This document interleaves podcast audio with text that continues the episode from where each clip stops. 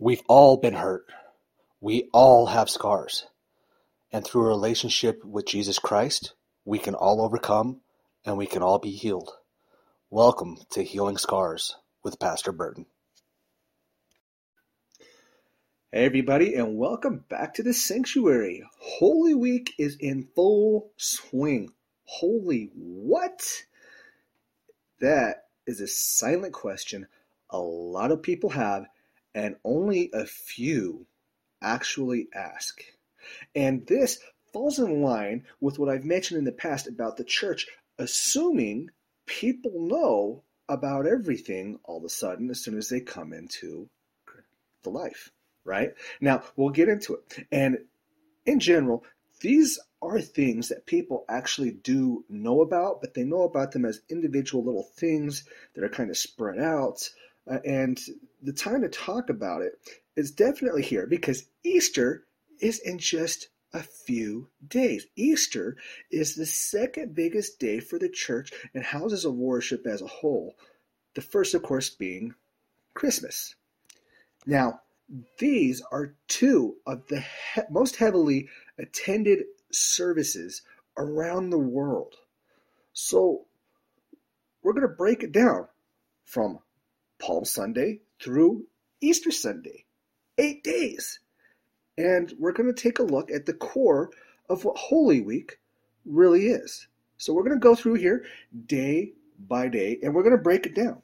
So, on Palm Sunday, that is a day that a lot of worship locations like to pull out the palm leaves and wave them about to and fro and so it's here that we're going to start. Matter of fact, some of you, if you physically went into a church this past Sunday, you may have seen just that.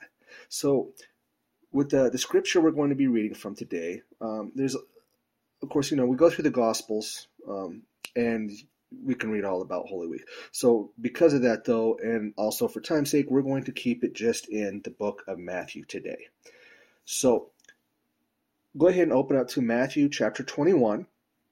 And if it seems familiar, if you seem to recognize this part of Scripture, it's because we just went through part of it last week. All right. So, Matthew chapter 21, verses 1 through 11, the Bible says, As they approached Jerusalem and came to Bethphage on the Mount of Olives, Jesus sent two disciples, saying to them, Go to the village ahead of you and at once you will find a donkey tied there with her colt by her. Untie them and bring them to me. If anyone says anything to you, say that the Lord needs them, and he will send them right away. This took place to fulfill what was spoken through the prophet. Say to daughter Zion, See, your king comes to you gentle and riding on a donkey, and on a colt the foal of a donkey. The disciples went and did as Jesus had instructed them. They brought the donkey and the colt and placed their cloaks on them for Jesus to sit on. A very large crowd spread their cloaks on the road, while others cut branches from the trees and spread them on the road. The crowds that went ahead of them, sorry, excuse me, the crowds that went ahead of him and those that followed shouted, Hosanna! Hosanna to the Son of David. Blessed is he who comes in the name of the Lord. Hosanna in the highest heaven. When Jesus entered Jerusalem, the whole city was stirred and asked, Who is this? The crowds answered, This is Jesus, the prophet from Nazareth in Galilee. So it's when Jesus entered Jerusalem. To recap, Jesus riding on a donkey is the fulfillment made in Zechariah chapter 9, verse 9. And at the same time, he was showing himself to be the Messiah. And it was a humble entrance in the least fancy way possible. The crowd there um, this day, they recognized him as the prophesied one, and so they cheered. So, uh, um, you know, and every Palm Sunday, this is celebrated by the church. And, and, it should also serve as a reminder that we should all be vigilant not to get caught up in superficial celebrations of Jesus. Right? And by this I mean to make sure that we are actually celebrating Jesus, not the idolatry and the pageantry that a lot of celebration can and most often does bring. All right. You know, we see Jesus entering as a king, but we also need to note that we're looking at God. God, who is prepared to make his sacrifice now. You know, Jesus is entering, while others don't realize it here. You know, he, he knows that this right here, this is where he is starting his path, or his final his final walk, I should say, to the cross. Okay. now that brings us to Monday. Monday where Jesus clears the temple and curses a fig tree. What? We're going to pick up in Matthew 21, verses 12 through 22 now. And the Bible says Jesus entered the temple courts and drove out all who were buying and selling there. He overturned the tables of money changers and the benches of those selling doves. It is written, he said to them, My house will be called a house of prayer, but you are making it a den of robbers. The blind and the lame came to him at the temple, and he healed them. But when the chief priest and the teachers of the law saw the wonderful things he did, and the children shouting in the temple courts, Hosanna to the Son of David, they were indignant. Did, do you hear what these children are saying? They asked him. Yes, Jesus replied. Have you never read? From the lips of children and infants, you, Lord, have called forth your praise. And he left them and went out of the city to Bethany, where he spent the night. Early in the morning, as Jesus was on his way to the city, he was hungry. Seeing a fig tree by the road, he went up to it, but found nothing on it except leaves. Then he said to it, May you never bear fruit again. Immediately the tree withered. When the disciples saw this, they were amazed. How did the fig tree wither so quickly? They asked. Jesus replied, Truly I tell you, if you have faith and do not doubt, not only can you do what was done to the fig tree, but also you can say to this mountain, Go throw yourself into the sea, and it will be done. If you believe, you will receive whatever you ask for in prayer. So, really, we have a couple of events here. Let's look at the first one from verses 12 through 17. This is actually the second time Jesus cleared the temple. And take notice, he didn't just go on a rampage, flipping things over and throwing things and yelling and screaming and cursing. No, instead, while he was driving people out, he was also citing scripture. Why he did this is important as well. What was happening here is that the booths had been set up and focus was taken away from worshiping God. Instead, people were being taken advantage of. They're being forced to purchase sacrificial animals under the guise of being superior to what people themselves had brought. Uh, and also, the, this is being done at highly inflated prices. Not only that, but the currency exchanges for those who were coming from other regions that had different types of currency. You know, um, we still have exchanges today, you know, but they, they were gouging those who brought the currency from other areas and needed to exchange it. All right. So it, it was all about making as much money as possible. And it interfered greatly with the the actual worship, any possible worship, you know, it's pretty much just shoved out the door. Idolatry was full effect. And that that's what angered Jesus. And like him, we need to ensure that anything that gets in the way of worshiping God is stopped, dead in its tracks. Anything that takes our focus off of God is our enemy. Plain and simple. All right. Now, the fig tree, you know, before moving into Tuesday, verses 17 through 22, he cursed a tree. A tree. Why? Why would he curse a tree? Was he mad about it being fruitless? Because he, he was hungry and it didn't have food? No. He was making a statement with an illustration about empty religion. You see, the tree, the tree itself, it looked good, especially from a distance. It looked real good. You know, I was like, oh, this is a place, there, there's going to be something to eat here. This, this is going to be a good place to find something to eat.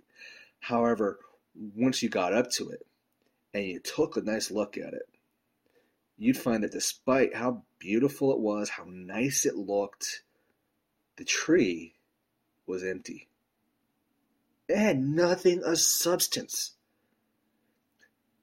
Looking back at the temple, it was the same. From the outside walking in, it was a sight to behold absolutely beautiful. I mean, this is this is the kind of thing you know work went into building it and then maintaining it. So this is a gorgeous place. But once you got inside, you'd find that the sacrifices and the various activities, you know, it's just kind of going through the motions. It was all meaningless. It was for show, you know, that pomp and circumstance. There was nothing sincere about the worship that was being done here. It was not sincerely worshiping God. And if you know, if, if you have only the appearance, but you don't put it into work in your life, you're the same as that fig tree, fruitless and dead. You can look the part, you can sound the part, and there are a lot of people who do. But inside, where it matters most, where it truly counts, you need to ask yourself are you dead or are you born again? You need to examine your faith. And now, you know, we're, we're making some headway now because we're already on Tuesday. All right. When the religious leaders question Jesus' authority, see, we're, we're still in Matthew chapter 21, and, we're in, uh, in verses 23 through 27. So, Matthew 21, verses 23 through 27, the Bible says, Jesus entered the temple courts, and while he was teaching, the chief priest and the elders of the people came to him by what authority are you doing these things? They asked. And who gave you this authority? Jesus replied, I will also ask you one question. If you answer me, I will tell you by what authority I'm doing these things. John's baptism, where did it come from? Was it from heaven or of human origin? they discussed it among themselves and said, If we say from heaven, he will ask them, Why didn't you believe him? But if we say of human origin, we are afraid of the people, for they all hold that John was a prophet. So they answered Jesus, We don't know. Then he said, Neither will I tell you by what authority I am doing these things. See, the Pharisees, they were feeling threatened. They didn't recognize Jesus as Lord. You know, it's one of those times when you know you're you're blinded by the, uh, the you know you can't see the forest for the trees. You know, it's one of those types of situations. So, so they demand. They didn't just ask. They demanded to know where he got his authority from. They're trying to put him Johnny on the spot. You know, they saw two possible outcomes. One, if Jesus said that it came from God, then they could accuse him of blasphemy. Or two, if Jesus said it was of his own authority, then the people would see that the Pharisees were a greater authority. However, Jesus, he saw right through this facade. You know, he, he knew it was garbage. So he in turn asked a question that instead revealed their true motives. He put them on the spot. All right. They they didn't really care about his answer, and, and that was reflected in this question. You know, instead they wanted to trap him, and that and the and the truth that they were looking for was only you know that truth that would support their own views. Sounds an awful lot like a big part of society today, doesn't it? We see that a lot. It's like, what's your truth? Jesus is my truth. All right. Um, and on this particular day, God had two things at play. Jesus taught in the temple. And God was setting that final stage for his sacrifice by his engagement with the religious leaders. Which brings us to Wednesday. Hump Day! The day Judas betrays Jesus and forever tarnishes his name. You know, of, of all the names in the world, there are only a couple that you won't ever, you know, you won't really come across. Um, Judas is right there at the top of that list. All right.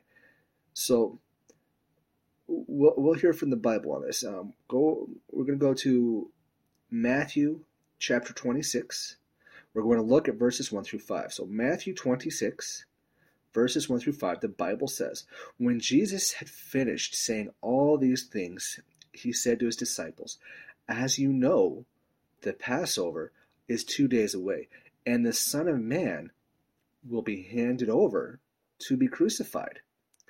Then the chief priest and the elders of the people assembled in the palace of the high priest, whose name was Caiaphas, and they schemed to arrest Jesus and secret. Um, excuse me, schemed to arrest Jesus secretly and kill him, but not during the festival. They said, or there may be a riot among the people. And then this is continued in Matthew 26, verses 14 through 16. Then one of the twelve, the one called Judas Iscariot, went to the chief priest and asked, What are you willing to give me if I deliver him over to you? So they counted out for him thirty pieces of silver. From then on, Judas watched for an, uh, for an opportunity to hand him over. So the Romans had taken over appointing government and religious figures at this point. And, and Caiaphas was the longest reigning priest there at the time. And the religious leaders were plotting the best way to go about killing Jesus.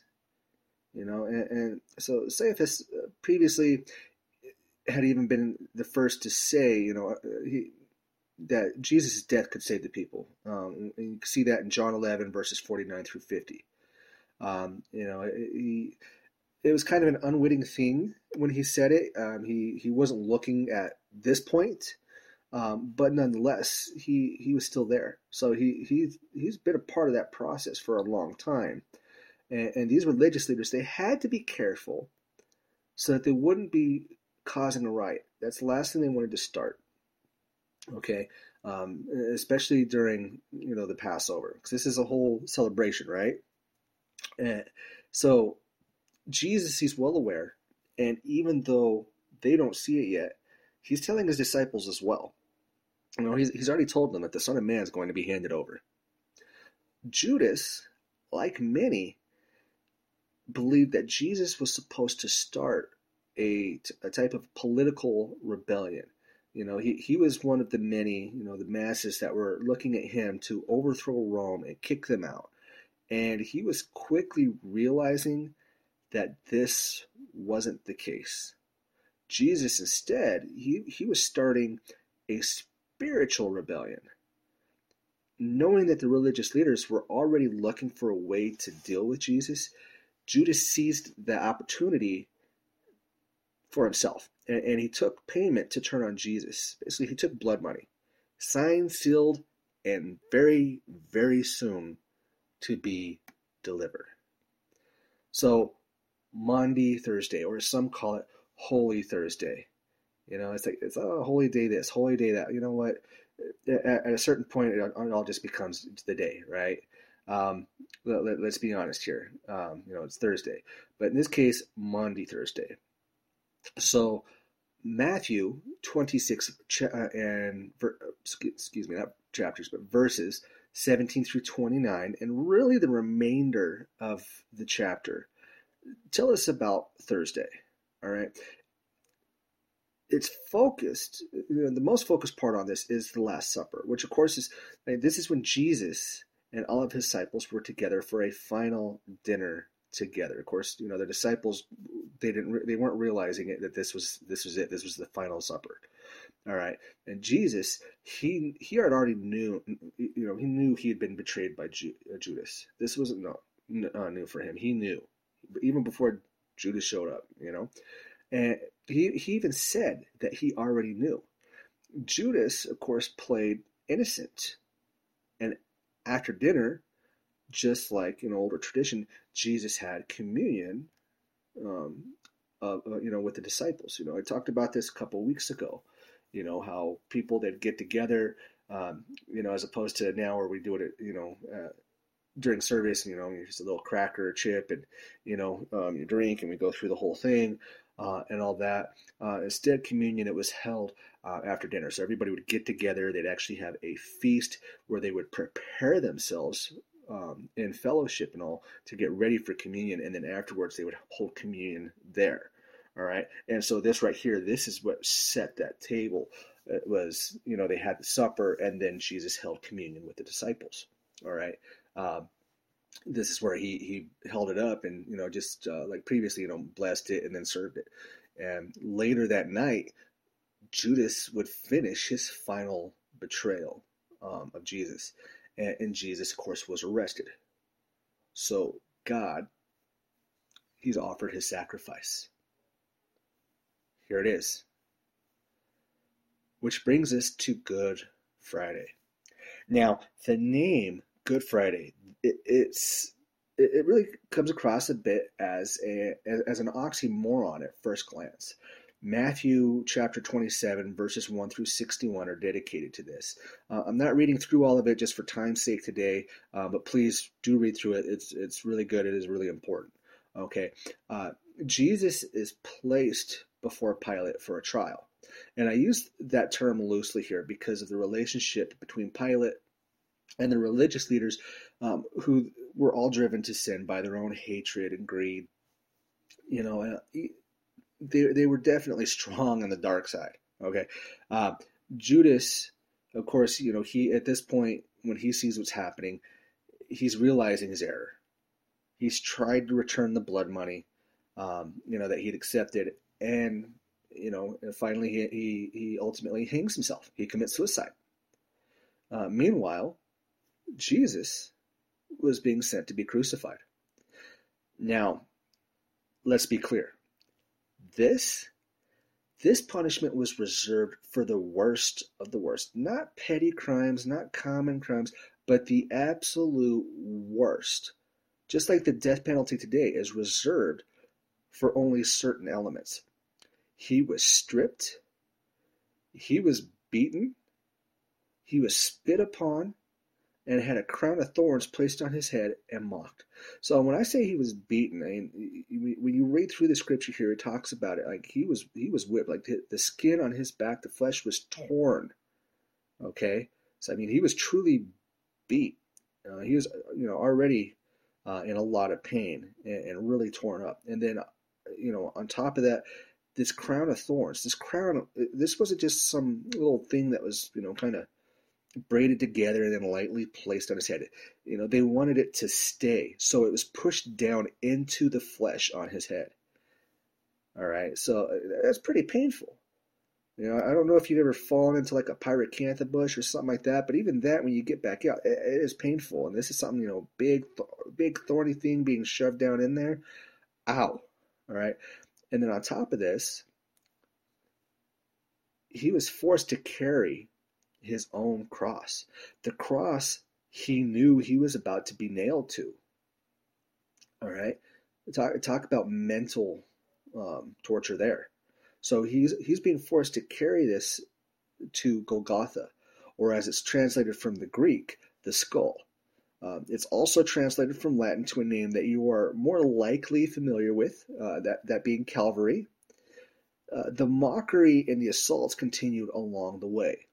Once there, of course, he was nailed to the cross and posted to die with insults being continuously just hurled at him the and, and, to get, kind of give you an idea here, and this is not this you know thing of beauty that they put in like paintings and statues and all that. It's very grim. It's very morose. The nails they were placed in, in, in very strategic places, so that when they were nailed in, they were driven up against nerves.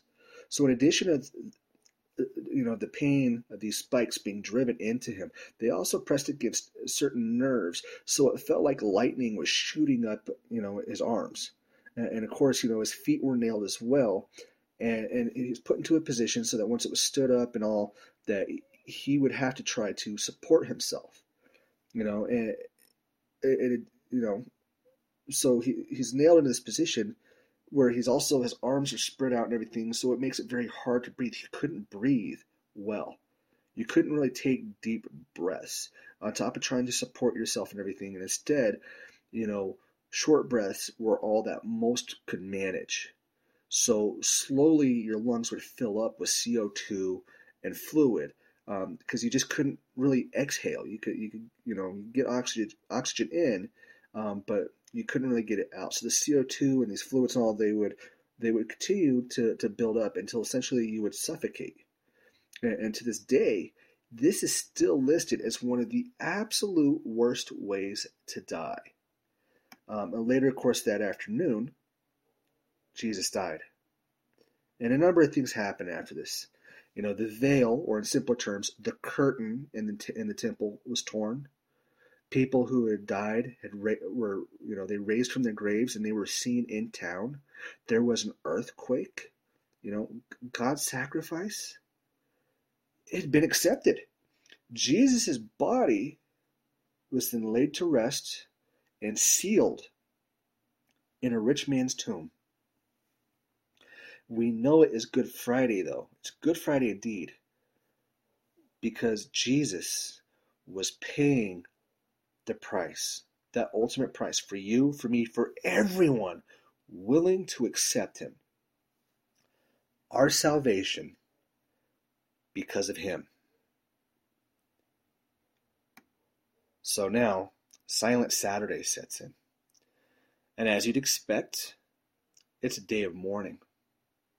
Matthew chapter 27, verses 62 through 66, the Bible says, the next day, the one after preparation day, the chief priest and the Pharisees went to Pilate.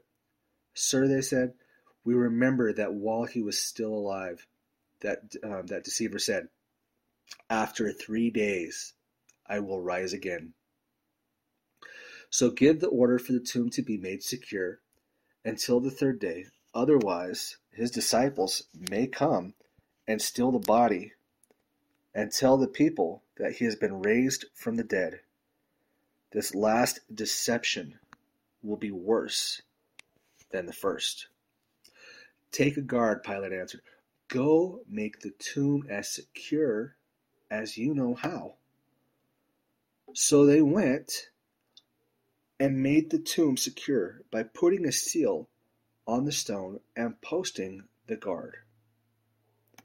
It was a very sad day for everyone. They didn't know what was about to happen. As far as they were concerned, it was all over. I mean, you, you and I, we have the, uh, the, you know, the that view. Of course, you know, because we're we're well after this, so we already know what's going to happen. For us, this is something that happened in the past, but for them, things hadn't happened yet. And the religious leaders took the claims of the resurrection much more seriously than anyone else as well. So even the chance that his body could be stolen was a chance that they could not risk. So even after death, they were still afraid of Jesus. In just a few years, one person, one person, the Son of God, had done so much and it meant so much that even in death, these men were terrified of him. Jesus is in the tomb. This is a day when we should all reflect not only on his sacrifice, but where we'd be without it. Which brings us to Easter Sunday, also known as Resurrection Sunday. Matthew chapter 28 is all about his, resurrect, his resurrection. Hallelujah, he is risen. The tomb is empty. Empty. Matthew 28, verses 1 through 7, the Bible says, After the Sabbath, at dawn, on the first day of the week, Mary Magdalene and the other Mary went to look at the tomb.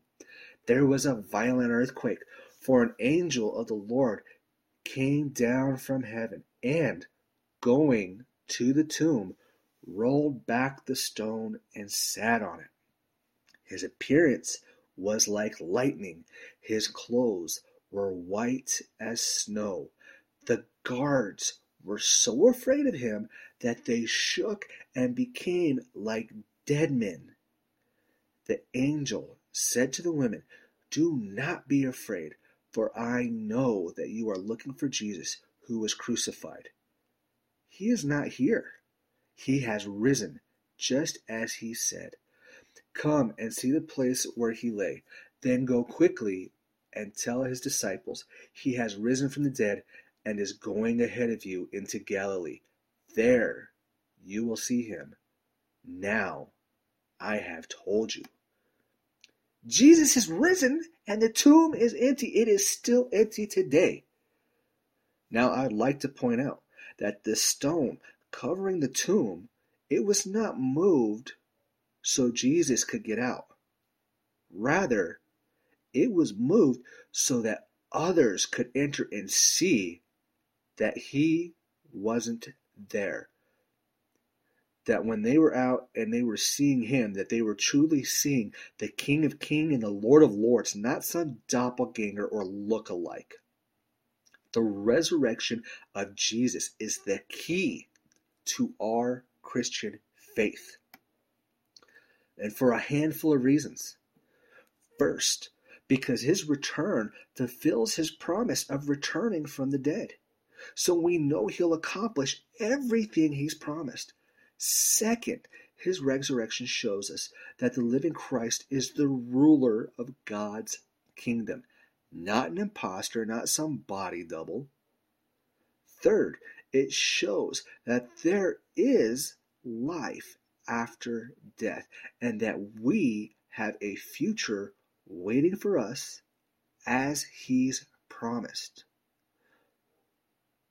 Next, the power that brought Jesus back to life is also there to resurrect our spiritually dead selves. And finally, it is the foundation for the church to witness God to the world. Our task of fulfilling the Great Commission.